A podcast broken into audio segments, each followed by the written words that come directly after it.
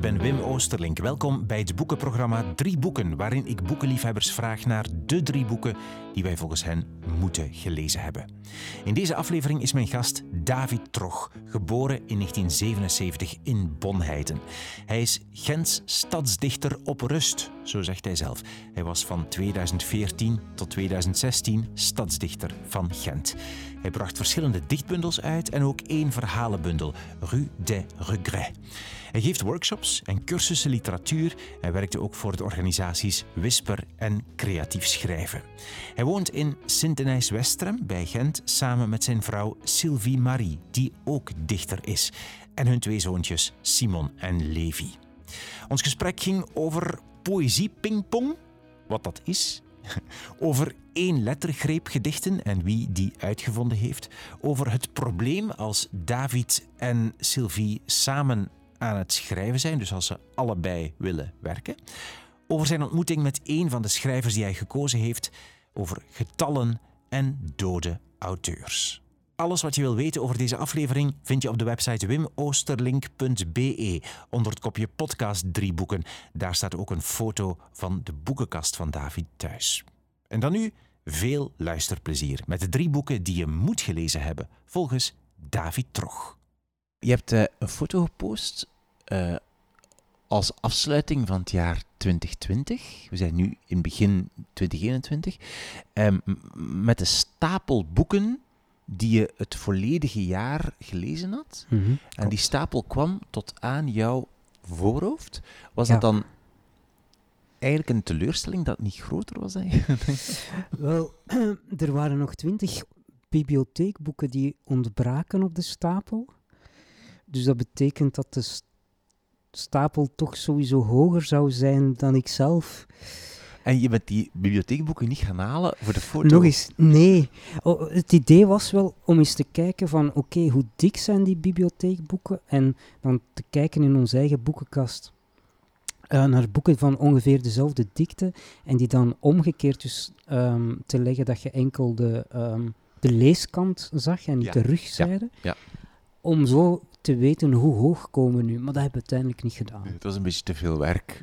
Ja, uiteindelijk was het zo'n idee van oké, okay, ja, en, en daar heb ik nog een boek, uit die boekenkast heb ik nog een boek gelezen en uit dat boek, die boekenkast.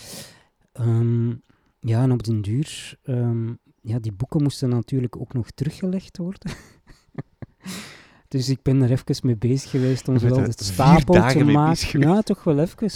Want eerst ja, was het idee van, goh, we gaan een keer de, de dikke boeken leggen op elkaar.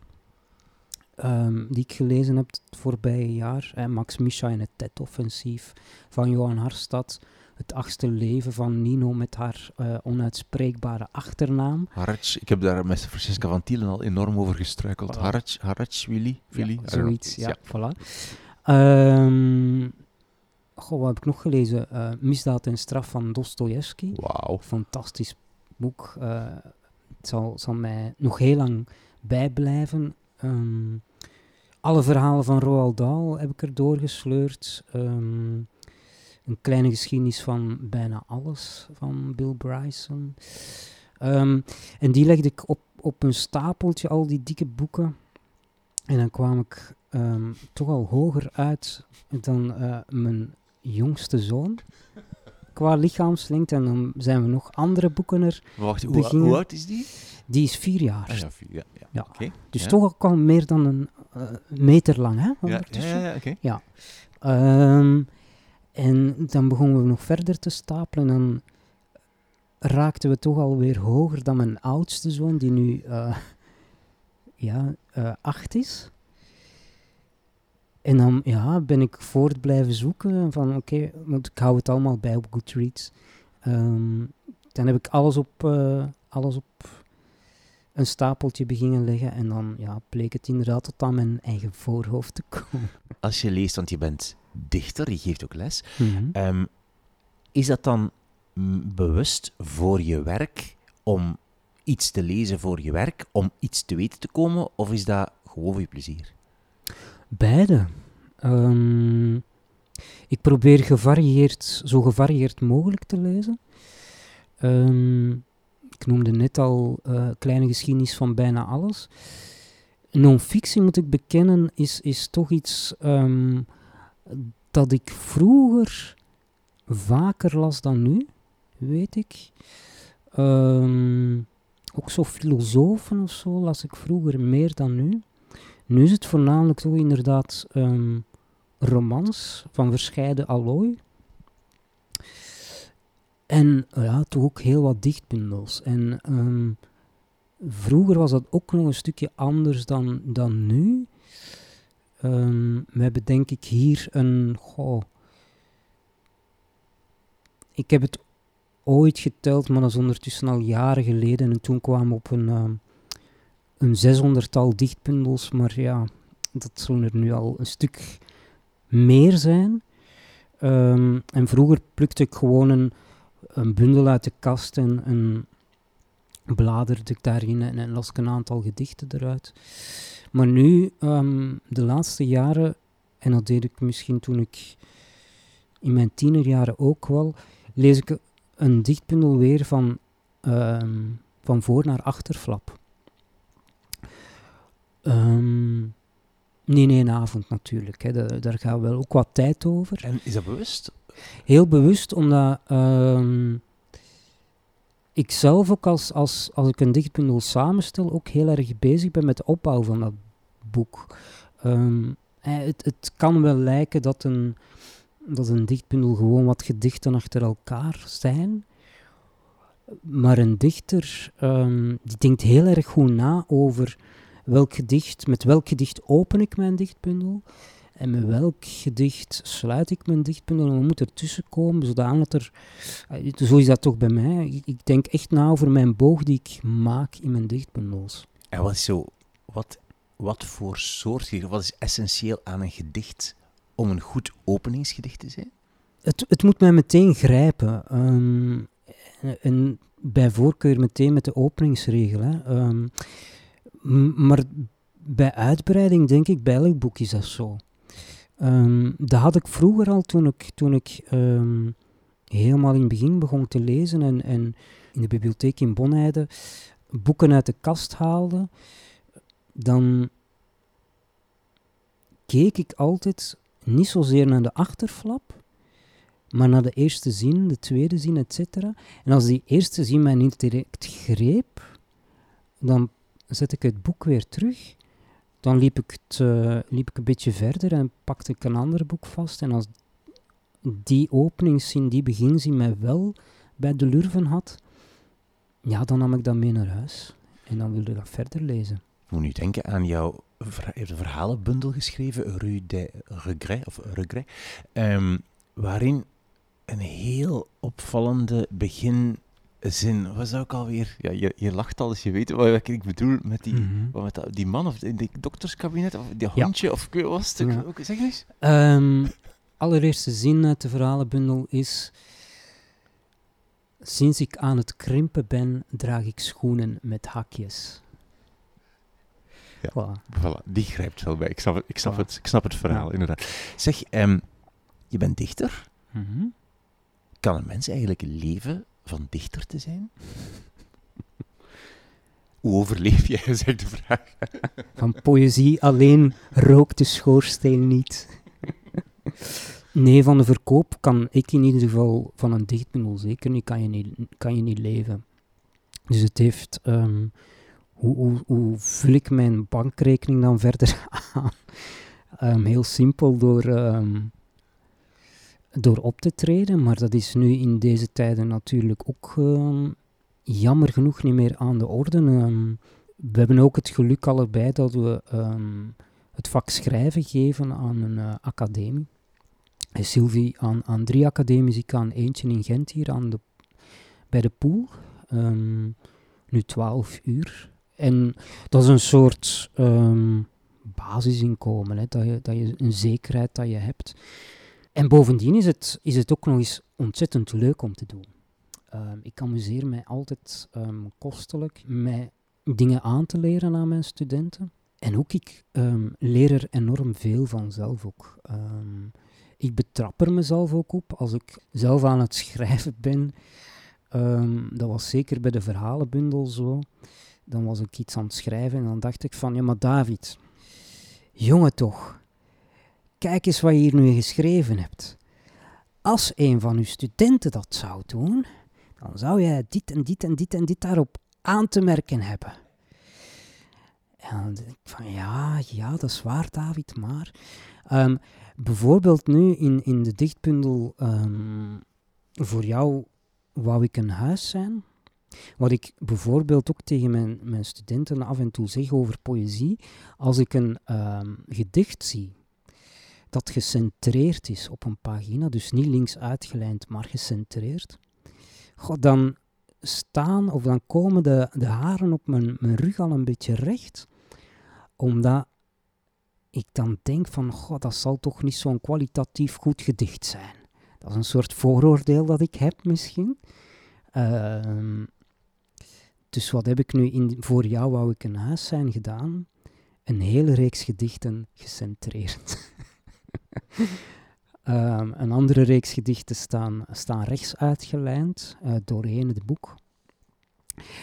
Om maar te zeggen, um, je kunt wel van alles verkondigen als, als, als schrijfdocent, maar je moet durven om, om tegen je eigen regels te zondigen af en toe, om, om daar keihard tegenin te gaan, om, om zo je eigen grenzen weer te verleggen. En um, zo, ja, zo blijft het ook boeiend voor mezelf om, om te schrijven. Wat is poëzie pingpong? Poëzie pingpong. Um, ik zag dat staan, dat je dat soms dat je kan inhuren voor ja. poëzie pingpong. ja. wat, wat, is dat? Um, samen met mijn vrouw Sylvie Marie doen wij dat al goh, heel lang. Um, een jaar of vijftien al, denk ik, ondertussen. Um, en we houden dat in, we, we, we, tossen. We tossen aan het begin van een optreden dat bepaalt wie van ons mag opslaan met een gedicht. Dus, dus kop of munt? En dan kop of munt, mag ja, een van jullie beginnen? Ja. Met een gedicht? Met een gedicht uh, van onszelf. Hè. Dus ah. um, altijd um, ons eigen werk. Um, stel, Sylvie begint. Ik luister naar wat zij vertelt en ondertussen uh, blader ik in mijn eigen werk naar een gedicht dat daar op een of andere manier op aansluit. dan lees ik dat gedicht voor, waarna zij begint te bladeren, weer aanpikt, inpikt met een, gedicht van haar. En zo eigenlijk um, slaan we gedicht na gedicht naar elkaar. We bereiden dat ook nooit voor. Um, wat voor ons ook, ook spannend is, in die zin, um, je zou denken van, god, dat is allemaal opgezet spel en, en ze doen maar alsof en dat is een, een format en, en ze weten perfect wat ze gaan doen. Dat is niet zo. In die zin dat we elkaar soms verrassen, van, oké, nu ga ik um, aansluiten, Sylvie, met een gedicht dat ik um, gisteravond geschreven heb en dat je nog niet gelezen hebt. Hm, dus voilà, en wees maar snel, want het is niet zo lang. Laten we eens kijken naar de drie boeken die jij gekozen hebt. Hè. Wat is het eerste boek dat we allemaal moeten gelezen hebben? We hebben het net over poëzie gehad, dus dan zal ik misschien uh, de dichtbundel die ik gekozen heb er toch uitpikken. Mhm. En die heet Liefdeshalve, prachtige titel. Um, en is geschreven door Clem Schouwenaars. Misschien eerst ook vertellen dat ik um, deze drie boeken niet zomaar heb gekozen, maar dat die voor mij um, ook heel belangrijk zijn. In die zin dat ik de schrijvers van die drie boeken heb leren kennen door mijn tijd in de bibliotheek van Bonheide mijn systeempje van ik, ik uh, wandel door de bibliotheek, ik haal er een boek uit en ik kijk naar de openingszin. Dat is bij deze heren, um, want het zijn alle drie heren, um, gebeurd eigenlijk. En je hebt gewerkt in de bibliotheek van Bonn? Nee, ik heb niet gewerkt daar. We gingen één keer per maand, denk ik, met de school. Maar ik ging dan ook elke week eerst met mijn moeder. Maar vanaf het vierde leerjaar ging ik ook elke week in mijn eentje naar de bibliotheek. Dus ik, ik las toen ook al wel bijzonder veel. Mhm. Wat heeft geresulteerd dat ik op een bepaald moment helemaal door um, de interessante jeugdliteratuur was. ik weet nog goed hoe. Nu, nu is de bibliotheek verhuisd ondertussen. Ehm, maar ik weet nog goed hoe um, je kwam binnen in de bibliotheek en uh, links was dan um, de balie, waar de bibliotheekmedewerkers zaten. En daar moest je voorbij, naar links, en dan had je de kinder- en de jeugdafdeling. Um, en vlak voor de balie was de grote ruimte met de volwassenen. En ja, op een bepaald moment, goh, ik weet niet, ik was 12, 13, um, had ik het wel een beetje gehad met die jeugdliteratuur ook. En dan goh, ging ik toch schoorvoetend, hè, want ze zagen mij toch, dat jong jongetje, um, naar de volwassenenbibliotheek gaan. En ik durfde dan ook toch misschien niet diep gaan, dus ik durfde niet verder dan de C heeft heel lang geduurd voor ik verder durfde gaan dan de C. Wat heeft geresulteerd dat ik een hele plank heb gelezen van dezelfde auteur, zijnde Agatha Christie.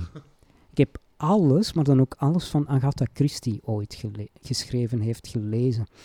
Um, terwijl ik nu um, detectieve, thriller, niet zo vaak niet meer lees. Um, maar ja, op, op dat moment, um, en zo zie je ook maar dat, dat de interesse doorheen uw, uw, ja, uw, uw leven ook verandert. Um, en dat je anders begint te lezen, andere dingen begint te lezen. Um, Oké, okay, dus Clem Schouwenaar, zij is ook ja. met een C? Nee, is met een S. het is mijn, uh, mijn voornaam inderdaad met een C. Waarom, ja. kies je, waarom kies je deze bundel? Want het is een bundel dus. Het is een dichtbundel en, en eigenlijk ook weer niet, in die zin dat het één lang gedicht is. Um, ik ga even, um, sorry, mijn leesbril opzetten. Wat is er zo goed aan? Waarom wil je dit kiezen? Wel, de eerste twee regels, Wim, die hebben toen ik um, uiteindelijk alleen achterbleef in mijn ouderlijke woning, uh, omdat mijn ouders um, verhuisd zijn naar um, de woning van mijn uh, grootmoeder, of mijn grootouders, heb ik um, de voormalige uh, slaapkamer van mijn zus ingericht als mijn schrijfbureau, of mijn schrijfhol. En toen hebben de twee eerste regels van uh, dit gedicht in mijn schrijfhol gehangen. Je maakt ons zeer benieuwd. Voilà. Ja, ik, ik weet de dingen op te bouwen, net alsof ik uh, Agatha Christie zou zijn. Voilà. Um, en de twee eerste regels luiden: Genadige, het ware woord zal ik nooit vinden. Vond ik geweldig, omdat vervolgens dus een gedicht van 82 bladzijden zich ontspint. Een, een, een liefdesgedicht waarin hij, waarin hij zegt van... Goh, ik zoek naar de beste manier om te schrijven hoe lief ik jou heb maar het zal mij niet lukken. En eigenlijk doet het natuurlijk wel door zo, oh, zo verheven over zijn geliefde te praten. Um, hè, 52 jaren al heb ik jou lief. Als, als, je het, als je het verder leest, is dat heel goed gekozen, genadige. Um, omdat hij ook door dat woord te gebruiken een soort vergiffenis vraagt aan zijn geliefde voor de dingen dat hij fout doet. Want hij uh, weet en hij voelt dat hij zelf ook feilbaar is. Um, dus door ook genadige te gebruiken, ja, vraagt hij echt van, oké, vergeef mij dat ik niet perfect ben, dat ik soms ook, en, en hij verwoordt het veel mooier dan ik het nu ga doen, dat ik ook soms wel eens een leugentje vertel. Um, vergeef me dat alsjeblieft. Um, is Clem Schouwenaars dan een van jouw favoriete dichters? Goh, ik heb bijvoorbeeld ook een aantal uh, schrijfweken um, begeleid in, in het zuiden van Frankrijk ooit. Dan nam ik heel veel korte verhalenbundels mee. Maar ik nam altijd telkens één um, dichtbundel mee. Een, een dikke van Charles Bukowski.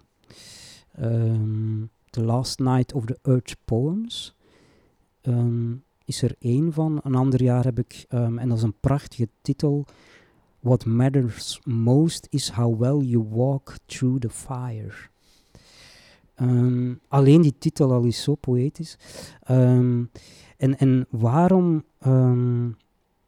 Charles Bukowski? Om, ja, het leunt wel een beetje aan bij, bij, bij, een, proza in die zin dat het, dat het lijkt alsof het in één groep op dat blad is gekomen. En bij Bukowski zou het best wel eens kunnen ook.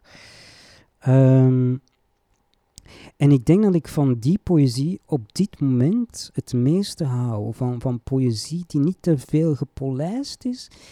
Poëzie die, um, niet, die geen poëzie um, per definitie wil zijn of proberen te zijn.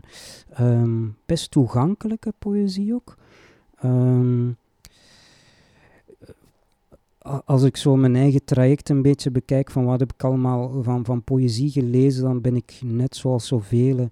Um, in Bonheiden heb ik alle dichtbundels van, van Herman de Koning uh, natuurlijk doorgenomen.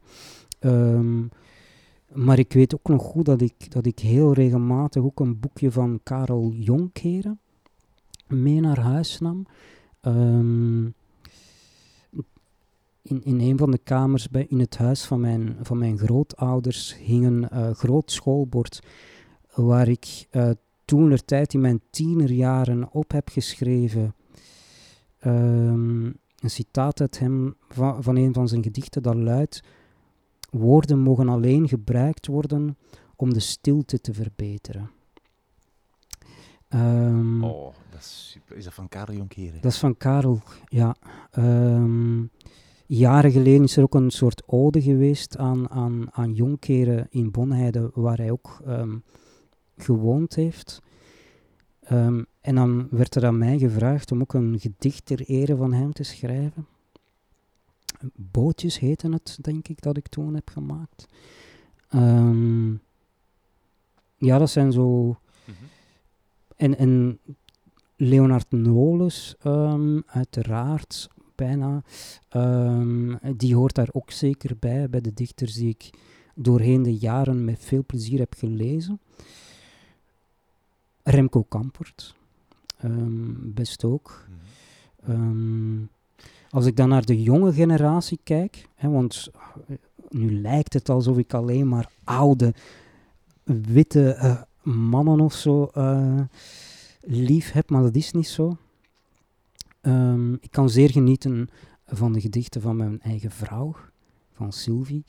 Um, Moot van Howard heeft prachtige bundels al bij elkaar gepint.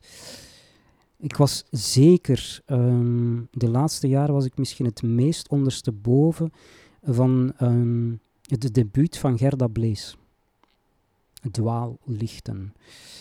Um, dat is poëzie dat, dat uit een buik komt, dat uit het hart komt, dat uit de nieren komt, dat uit, eh, echt van binnenuit wordt, is geschreven. En, en dat is poëzie dat mij echt weet te raken. Je spreekt van Sylvie, Sylvie Marie, jouw vrouw, die dus inderdaad ook dichteres is. Hè? Mm -hmm. um, hebben jullie een, een soort, hebben jullie elk jullie eigen werkplek? Hoe, hoe, hoe, werk, hoe gaat dat? je lacht. Um, niet meer. Um, we hebben nu onze, onze garage omgetoverd. We hebben onze garagepoort eruit gegooid en we hebben daar een raam gestoken. En ik zit aan het raam. Ik heb daar een bureau en het uitzicht op, uh, op de straat. En mijn vrouw heeft ook in dezelfde ruimte een, een um, bureautje waar haar computer op staat. En we zitten samen. En dat werkt eigenlijk prima. Um, in, die zin dat we een soort afspraak hebben. Zij werkt graag zonder muziek en ik schrijf graag met muziek. Dus dat is een probleem in die zin dat we um, geen, geen muziek zomaar kunnen opzetten. Dus ik um, zit aan mijn laptop met een uh, hoofdtelefoon op. En het gebeurt wel eens dat ik dan een beetje met mijn uh, voet op de maat van de muziek mee begint te hoppen. Um, en dan zegt ze toch van, zit stil. Dan denk ik van, oeh, was ik weer aan het bewegen, was ik weer mee aan het dansen. Welke, welke muziek luister je als je schrijft? Goh, ehm, bij één dichtbundel, bij Bianca Blues, ehm, heb ik quasi uitsluitend naar Tom Waits geluisterd. Maar waarom? Om de sfeer van Tom Waits in die gedichten te krijgen? Ja, dat werkte op een of andere manier. Ehm, of de sfeer van Tom Waits nu echt in die bundel zit, dat weet ik niet. Maar ik had zijn stem nodig. Ik had zijn, zijn rauwheid een stukje nodig. Ehm, dat bracht mij in een soort van, van loop. Ehm, ja, dus ik heb heel zijn oeuvre um, meermaals, denk ik, uh, beluisterd. het is niet zo dat ik af en toe gebeurt dat wel, dat ik eens klassieke muziek opleg tijdens het schrijven. Maar ik heb toch graag echt um, ja, Eels of, of Nick Cave of dergelijke. Er moet toch ook een, een beetje tekst bij zijn, dat ik af en toe in, mijn hoofd kan, um, kan meezingen. Niet luidop, want dan heb ik weer uh, ambras met mijn vrouw. Nee. um, Maar ook, ja, um, tegenwoordig ben ik nu terug wel, aan het luisteren naar de muziek van toen ik 18, 19, 20 was. Zo. Um, misschien uit een soort van nostalgie, ik weet het niet. Uh, ik weet ook niet of mijn, mijn werk op dit moment dat kan schrijven ben heel erg nostalgisch is, dat weet ik niet. Um, zal de toekomst uitwijzen. Zeg, en uh, uh, dus laten jullie dan mekaars je werk aan, aan elkaar lezen ook? Geef je dan zo kritiek of commentaar op mekaars werk? Ja, dat doen we. Um, en dat, dat vind ik nog altijd wel belangrijk, dat je een soort van spreekbuis hebt. Um, zeker als je, niet zozeer als je aan, aan korte dingen werkt of zo, maar als je echt aan, naar een manuscript, met een manuscript bezig bent, um, dan is het goed om af en toe toch eens te toetsen bij iemand om te horen wat er, wat er, um, wat er hapert. Maar ben je dan niet bang dat ze gaat zeggen, ah, dat is slecht? Nee, ik ben daar niet bang voor. En goh, op de, we, we, zijn ondertussen ook al ruim 15 jaar samen. In het begin was dat lastiger. In het begin heeft dat af en toe wel eens tot een, tot een hevige discussie geleid. Maar dat is wel goed, man, nee. Enfin, allez, je kunt u dat voorstellen. Uh, er zijn nooit borden aan elkaars hoofd gegooid geweest, maar goed. Um, maar ja, op den duur... Um, hoe meer dat je met schrijven bezig bent, hoe meer dat je ook weet zelf wat er schort. Maar zelfs als je weet dat, je dat er iets schort, dan is het toch nog goed om het aan iemand anders voor te leggen. Omdat die persoon objectiever daarnaar kan kijken en dan echt, als die dan echt zegt van, heb hier, en zij of hij legt de vinger op de wonden, dan weten van, ja, ze heeft gelijk, of hij heeft gelijk. Um, en ja, dan is dat het moment om dat aan te pakken. En daar, daar verder aan te peuteren. Jouw eerste boek was de enige dichtbundel die je gekozen hebt, Clem Schouwenaars, met um, Liefdeshalve. Hè? Wat is jouw tweede boek? Uh, Klinkkaart van Piet van Aken. Um, ik heb daar nog nooit van gehoord. Is dat erg? Van Piet? Piet van Aken. Zie, voilà. Um, zie, voilà. ja, nee, ja, zie, voilà. Ik heb heel bewust, en want ik, ik had u vooraf een hele waslijst doorgestuurd, Wim, van potentiële boeken die ik zou kunnen oh ja, kiezen. Van boeken die je niet gekozen hebt. Van niet gekozen, ja. Om dan uiteindelijk tot mijn... Um, want dit, ja, het is en blijft een, een, moeilijke evenwichtsoefening. Maar ik dacht van, ik ga um, kiezen... Uiteindelijk heb ik gekozen voor de categorie van overleden Vlaamse en enigszins vergeten auteurs. Um, zoals Piet van Aken dus. Zoals Piet van Aken dus. Wat is dit voor een boek? Is het, een, oh, want het is heel dun. Het, het is heel dun. In, ja, ik heb, ik heb dus ook um, heel dunne boeken gekozen. Zodanig dat ik met mijn slechte geheugen ze nog snel eens kon herlezen. Dat ik toch wist waarover ik praat. Ehm, nee, Klinkart is eigenlijk een novelle. Klinkart gaat over een twaalfjarig meisje. het speelt zich af rond de eeuwwisseling. Niet eeuwwisseling uh, van 2000 uiteraard, maar van um, in 1900. En dat twaalfjarig meisje, naamloos, gaat voor de eerste dag werken. Werken in een, um, een steenfabriek. Het, het opent eigenlijk um, dat, ze, dat ze, zij en haar oudere zus Nel, uh, die 17 is, um, dat ze wakker worden. En dat Nel gaat plassen. Hè. vroeger ja, nog geen toiletten her en der, dus ze uh, de toiletpot stond onder hun, um, onder hun bed, schoof het eruit en uh, na een nachtje slapen ging ze plassen.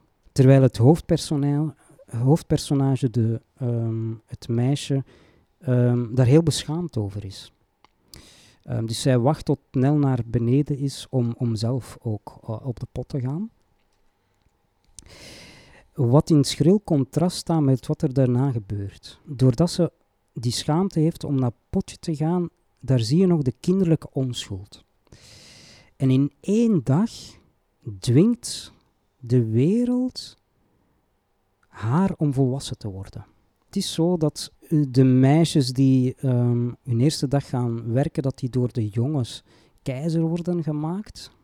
Dus dat die klei tussen hun uh, benen krijgen gesmeerd uh, tijdens de schafttijd. Dus dat staat haar te wachten. En um, je, uh, je voelt aan alles dat er haar iets te wachten staat. En, en de, de mensen rond haar um, al, maken daar insinuaties op altijd. Maar zij weet zelf niet hoe, wat is er hier allemaal, hoe gaat, hoe gaat dat precies in zijn werk. Ze doet fantastisch haar, haar, werk goed. Um, en ze draagt constant stenen aan. En, en, ondanks de pijn in haar rug blijft ze gewoon um, doorgaan. Maar op het eind van de dag moet ze worden, en ik uh, maak aanhalingstekens nu met mijn uh, vingers, moet ze ingeschreven worden door de baas van de steenfabriek en ingeschreven worden. Um, ik kan al raden wat dat dan inhoudt. Uh, dat wordt uiteindelijk niet beschreven door uh, Van Aken, maar je voelt um, heel hard die spanning. En nu, nu ik het boek weer herlas, dan dacht ik van, maar och geren, oh god toch. Je, je, zou, je zou die, ja, dat personage eh, willen beschermen tegen het onheil dat boven haar hoofd hangt. En wat, wat ik zo fantastisch vind, wat, wat Van Aken hier doet, is dat hij uh, het heel suggestieve hierin. Hij, hij, kan perfect zich verplaatsen in dat jong meisje van 12. Hij omschrijft ook perfect hoe, hoe het daar allemaal aan toe ging. Want um, het boek is geschreven in 1954, maar het gaat wel over een periode van 50 jaar daarvoor nog een keer. Um, zijn vader en zijn broer hebben ook in zo'n steen makersfabriek gewerkt. Steenmakerij. Um, dus hij weet wel, hij, kende die omgeving ook wel. het, speelt zich af in de Ruppelstreek, waarin uh, in die streek spelen eigenlijk al zijn boeken zich een beetje af. Zeg, eh, waar, staan, ja, want er, waar staan de boeken in je huis? Vroeg ik me af. Want hier achter mij ja. staan echt, zijn er een paar stapeltjes. Ik zie je zo ja, hier staan op de vensterbank boeken. Allee, mm -hmm. een beetje overal. Maar je hebt ook een boekenkast, hè? Ja, gelukkig. Ja, een grote boekenkast. Wel, um, goh, toen Sylvia en ik uh, naar hier verhuisden... Alleen nee, toen, toen wij dit huis voor het eerst bezochten en we kwamen de voordeur binnen, of door de voordeur het huis binnen, dan wisten wij meteen, hier in de inkomhang, paf, hier komt een boekenkast. Dat, en en goh, misschien hebben wij dan, waren wij dan direct verliefd op dit huis, ik weet het niet. Maar in, in um, mijn ouderlijk huis dat ik dan verkocht heb, in, in Bonheide, um, stonden op den duur in elke kamer boeken. En we dachten van, kijk, we gaan hier een grote boekenkast plaatsen hè, tegen de muur en dan nog een, een kleinere boekenkast um, aan de andere muur waar de trap is. dan zullen we nog hier en daar, als we al die boeken vanuit al die kamers ehm, in die boekenkast zetten, dan zullen we hier en daar nog wel een, een postuurke kunnen zetten. Hè. Dan, dan kan dat nog een beetje ademen en zo. We laten alles in, in dozen in Bonheide, we laten alles hier uit in Gent. We begonnen alles in de kast te zetten en het stond allemaal direct vol. Maar we waren wel zo slim dat we ehm, de boekenkast ehm, diep genoeg hebben gemaakt, zodanig dat er ehm, op elk schap een tweede rij kan staan. En staan ze alfabetisch of, of, of gerangschikt? Ze staan alfabetisch. Aan de linkerkant heb je eigenlijk romans tegenwoordig. aan de rechterkant heb je allemaal poëzie. En de kleine boekenkast staan nu verhalenbundels. Maar dus, um, je hebt al net gezegd, op de vensterbank achter u ja, staan er boeken ja, met zo, plankjes, plankjes, plankjes in de tegen, de, tegen een muur. Met echt zo stapeltjes mhm. boeken erop. Dus we hebben nu, net zoals in Bonheide, staan in elke kamer nu boeken al. Dus ook in onze, ons schrijfhol, hè, ons voormalige garage, staat een nieuwe boekenkast en die staat ook eigenlijk vol. Ah, uh, in onze slaapkamer staan de strips nog. Um, in de speelkamer staan uh, kinder- en jeugdboeken. In de jongenskamer um, staan ook nog wat kinderboeken. en zijn, ze, zijn jullie boeken van jou en van Sylvie zijn ze gemengd? Ja. Het is niet dat je ja. apart helemaal in het begin gingen we wel eens naar uh, de uitverkoop, de stokverkoop van Lano. En Lano tijd gaf ook nog wat uh, poëzie uit. En die dichtbundels die gingen weg voor 1 of 2 euro. En toen hebben we van al die dichtbundels gekocht, maar van elke dichtbundel twee exemplaren. Van om maar, goh ja, van mochten we ooit uit elkaar gaan, dan hadden we toch elk nog ons exemplaar van die dichtbundel.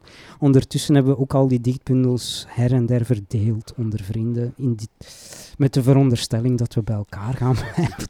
Goede veronderstelling, goed idee. Uh, jouw tweede boek was um, uh, Piet van Aken met Klinkaart. Ja. Ik het goed, hè? Oké, wat is jouw derde boek? Mijn derde boek. Um, dan gaan we iets uh, minder ver in de tijd. Dan gaan we naar 2003. En ik heb gekozen voor De Dagbewaarder van Dirk Verbrugge. Um, op de kaft staat roman. Het is een zeer dunne roman in die zin van dat het um, 103 bladzijden en voor mij is het dan ook veel meer dan een roman. Voor mij is het um, een verhalenmozaïek. Een verhalenmozaïek is een, is een opeenstapeling van verhalen die uh, bij elkaar horen. Um, maar het is net zo goed een, een, um, een fictief dagboek. Omdat elk hoofdstuk begint met dag van eerste hoofdstukje is bijvoorbeeld dag van septemberdromen op de fiets. Dan heb je dag van het Lahiris, Latirisch groen. Dag van denken over twee kijkers. Dag van liedjes in het hoofd en dergelijke. Um, en bovendien is het nog eens heel, heel poëtisch. Um, Dirk heb ik um, zijn werk heb ik leren kennen eerst door zijn uh, poëzie. Um, aan de hand van de dichtbundel mag ik het even laten sneeuwen. Ik heb um, nog eens het, het, het, um, het gedicht opgezocht naar aanloop ook van de podcast, waaruit hij de titel ontleende. En het bakkersmeisje heet het gedicht. En ja, dat is prachtig ook. Ehm, en wacht ze, Dirk Verbrugge, van waar, van waar, kan, waar kan je hem situeren? Ken, heb je hem gekend ook? Ja. Um, uiteindelijk wel. Um, je kijkt raar. ja, hij is ook overleden. Hè. Ja, in 2009. Ehm, in in 2008 heb ik de Jules van Kampenhout prijs voor poëzie gewonnen. Die, die voor mij gewonnen is door Dirk van Bastelaren, door uh, Peter Verhelst en Paul de Metz bijvoorbeeld. Um, en Dirk was toen juryvoorzitter. En na afloop hebben wij een aardige babbel gehad met elkaar. Uh, wat, wat, ik natuurlijk ja, toch een beetje. Ik, ik voelde mij een heel, ben al niet zo groot, maar toen voelde ik mij toch een beetje klein worden. Van, goh, mijn grote voorbeeld, hè, Dirk Verbrugge, zijn, zijn poëzie, ik kende zijn werk al, ik kende zijn, zijn, zijn boeken al. Ehm, dus ik vond het fantastisch om met zo'n man te kunnen praten. Een hele joviale kerel. We hebben na afloop dan een aantal keer met elkaar gemaild. En dan had hij ons ook uitgenodigd om... Hij, hij woonde in Mechelen Sylvia en ik woonden toen tijd nog in Bonheide. En hij nodigde ons uit om eens samen een glas te gaan drinken, drinken op een uh, Mechels terrasje.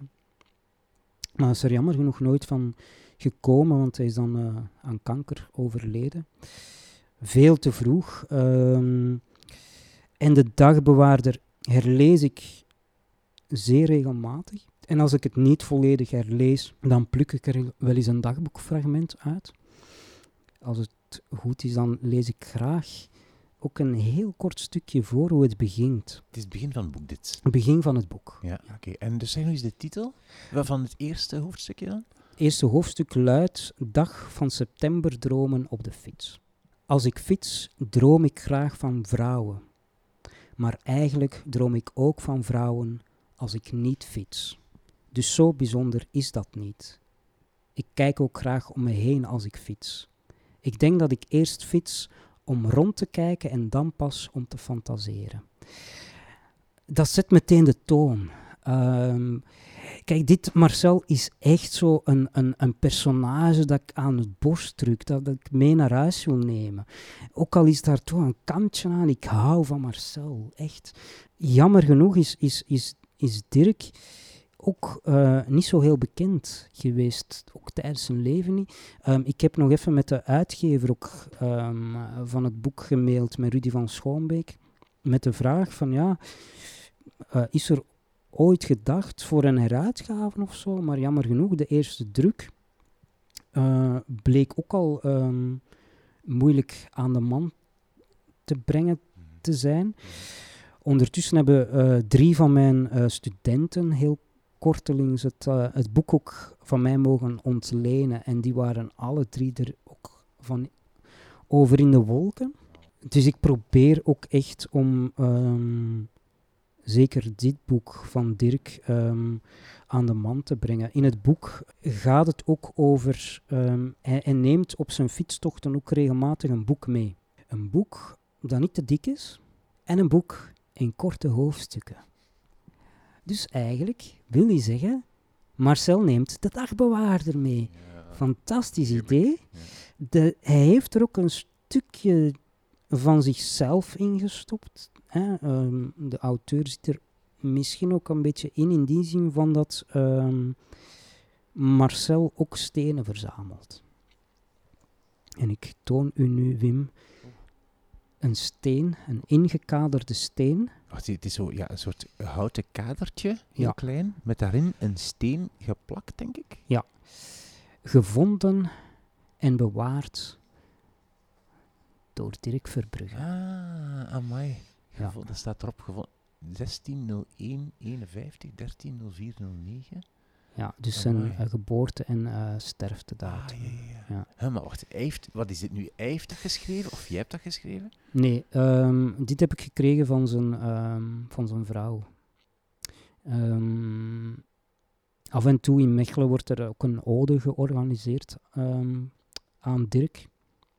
En uh, tijdens de eerste ode heb ik, heb ik wat voorgelezen uit zijn werk ook. En dan na afloop heb ik dit gekregen. Sylvie heeft um, één jaar geleden, of twee jaar geleden, ook um, meegewerkt aan een ode. En dan heeft ze een um, kunstwerkje van zijn vrouw gekregen. Je hebt drie boeken gekozen van Vlaamse schrijvers, dichters die al overleden zijn. Is jouw keuze een pleidooi om meer Vlaamse dichters te lezen? Ja en nee. Hoezo ja nee? Hoezo nee? nee, in die zin van lees, lees vooral um, waar je jezelf goed bij voelt. Maar het is inderdaad wel een soort pleidooi van um, lees meer dan um, de mode van het moment. In die zin van uh, de schrijvers van nu zijn ook beïnvloed door de schrijvers van gisteren. En misschien zelfs door de schrijvers van eergisteren. Kijk, we zijn allemaal als schrijver ooit beginnen lezen. En dan neem je mee, uh, want als je begint te, te, lezen op je zes of je zeven, uh, dan ben je nog niet bewust van wat ga je daar ooit, ooit later ga ik wel schrijver worden. Misschien een aantal die, die dat al voor zich hebben. Maar bij mij kwam dat eigenlijk vrij laat. Dus je wordt toch beïnvloed door wat je heel je leven hebt gelezen. En ik las naar aanleiding van de podcast bijvoorbeeld een, uh, in de brief aan Piet van Aken uh, van Gaia Scooter stond een PS, um, waarbij hij ook um, een aantal boeken aanraadde, vroeger blijkbaar, voor te lezen. En dat bleek voornamelijk Oorlog en Vrede van Tolstoy te zijn.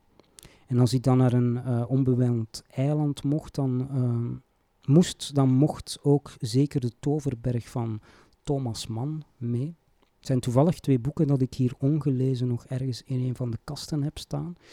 Dus misschien wordt dat toch een van de volgende boeken om te lezen. Wat niet wil zeggen dat ik ook niet uh, de huidige schrijvers um, zeer vaak lees. Um, vorig jaar heb ik bijvoorbeeld De Berenrug van Dimitri Bontenakel gelezen. En daar um, ja, ik heb regelmatig naar de kaft gekeken. Want ik zat in een periode van ik lees klassiekers, maar dan kwam ik uh, thuis van de bibliotheek hier in Sint-Denijs-Westeren met, met de berenrug van Dimitri.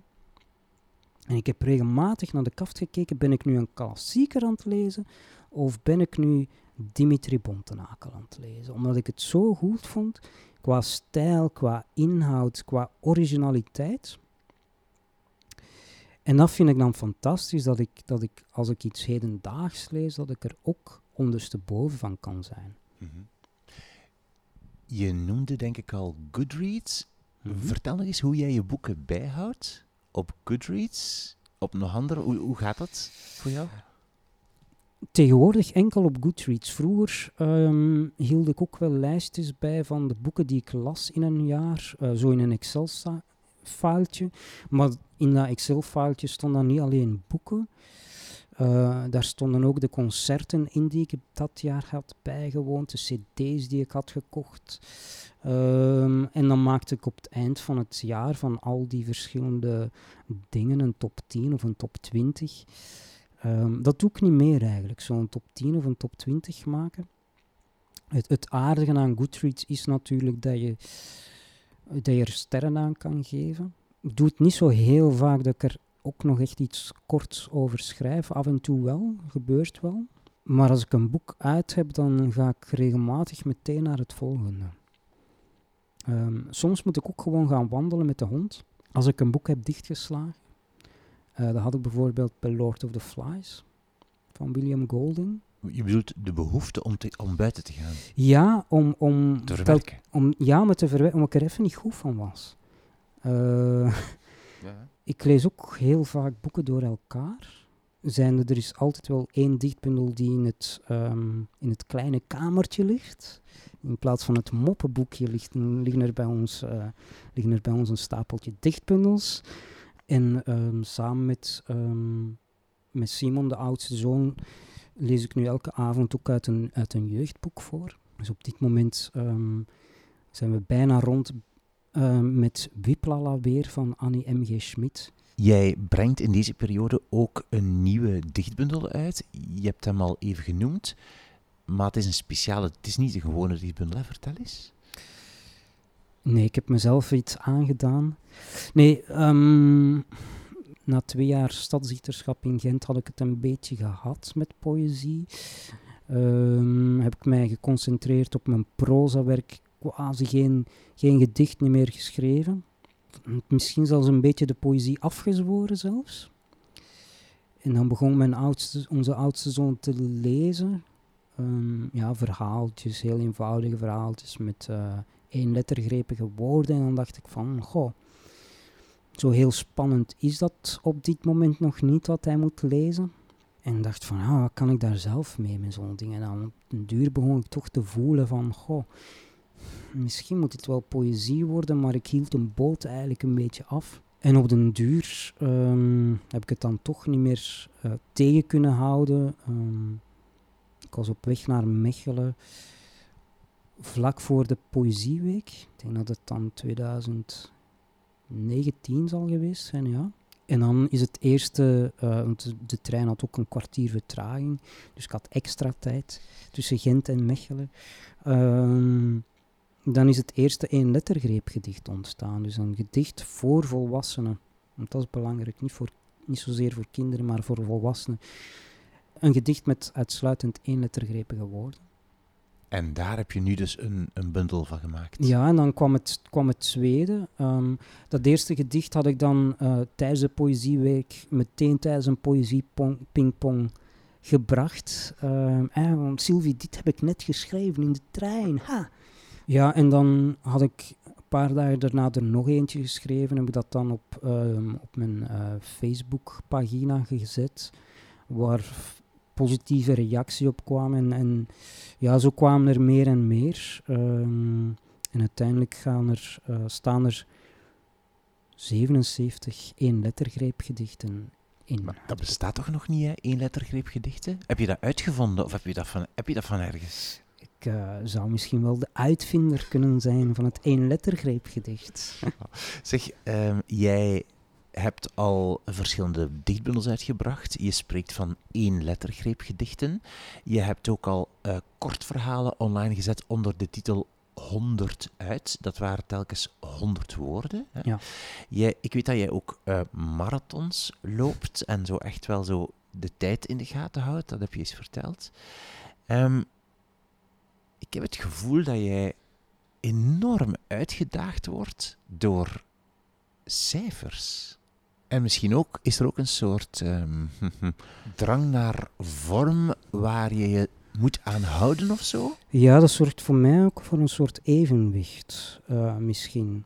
Eh, de vorm van het uh, woord, de vorm van de verhalen in exact 100 woorden. Um, die zien er dan ook allemaal een beetje hetzelfde uit. Maar in de eerste twee dichtbundels heb ik ook heel vaak hetzelfde soort layout van gedicht. Zijn de uh, drie regels, witregels, drie regels, witregel, drie regels. Ja, ik, ik vind dat blijkbaar op een of andere manier is dat voor mij um, de manier om de taal die, die zo uitgebreid is, om die toch te kunnen vatten. En door die beperktheid, zeker met dat één lettergreepgedicht, wat niet eenvoudig is natuurlijk om, om um, zo'n gedicht te schrijven, laat staan een gedicht um, met één lettergrepige woorden dat tien bladzijden telt, zoals het voorlaatste gedicht uit de bundel.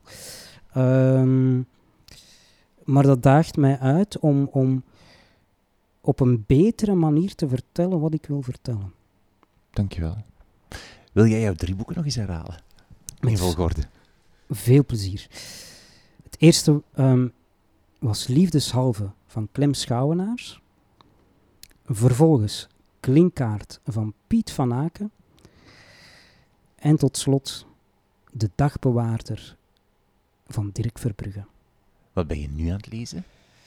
Wel, ik heb net alles herlezen. Ah ja, dat is waar.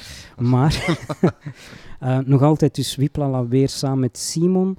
In het toilet uh, ligt uh, Marcel Meuring mm, reinigingsadvies. Meen je dat nu? Is dat een dichtbundel? Een dichtbundel uit 2008. En dat heet reinigingsadvies. Op het toilet. Op het toilet. In deze periode waar we heel hygiënisch met elkaar omgaan, dacht ik van ik ga dat nog eens herlezen.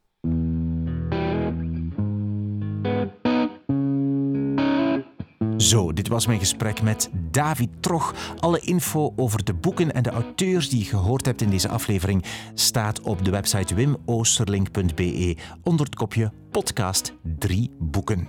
Als je mij een plezier wilt doen, laat dan vandaag of morgen aan twee vrienden of vriendinnen weten dat ze ook eens naar deze podcast moeten luisteren. Dat kan je doen via een linkje in sms of in WhatsApp. Drie boeken schrijf je in letters.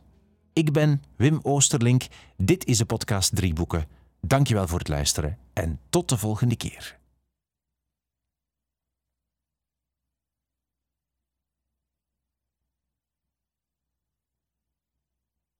Als je nu nog steeds aan het luisteren bent. David heeft speciaal voor deze podcast een gedicht geschreven. Voor één jaar drie boeken, de eerste verjaardag van dit boekenprogramma. Hij leest het zo meteen even voor. Dat gedicht is gedrukt op een bladwijzer. En als je graag zo'n setje van drie bladwijzers wil, één voor jezelf, twee voor twee vrienden of vriendinnen die ook eens moeten luisteren, doe dan dit. Volg drie boeken op Instagram. Dat is drie underscore boeken en drie en boeken in letters geschreven. En stuur mij een DM, een berichtje.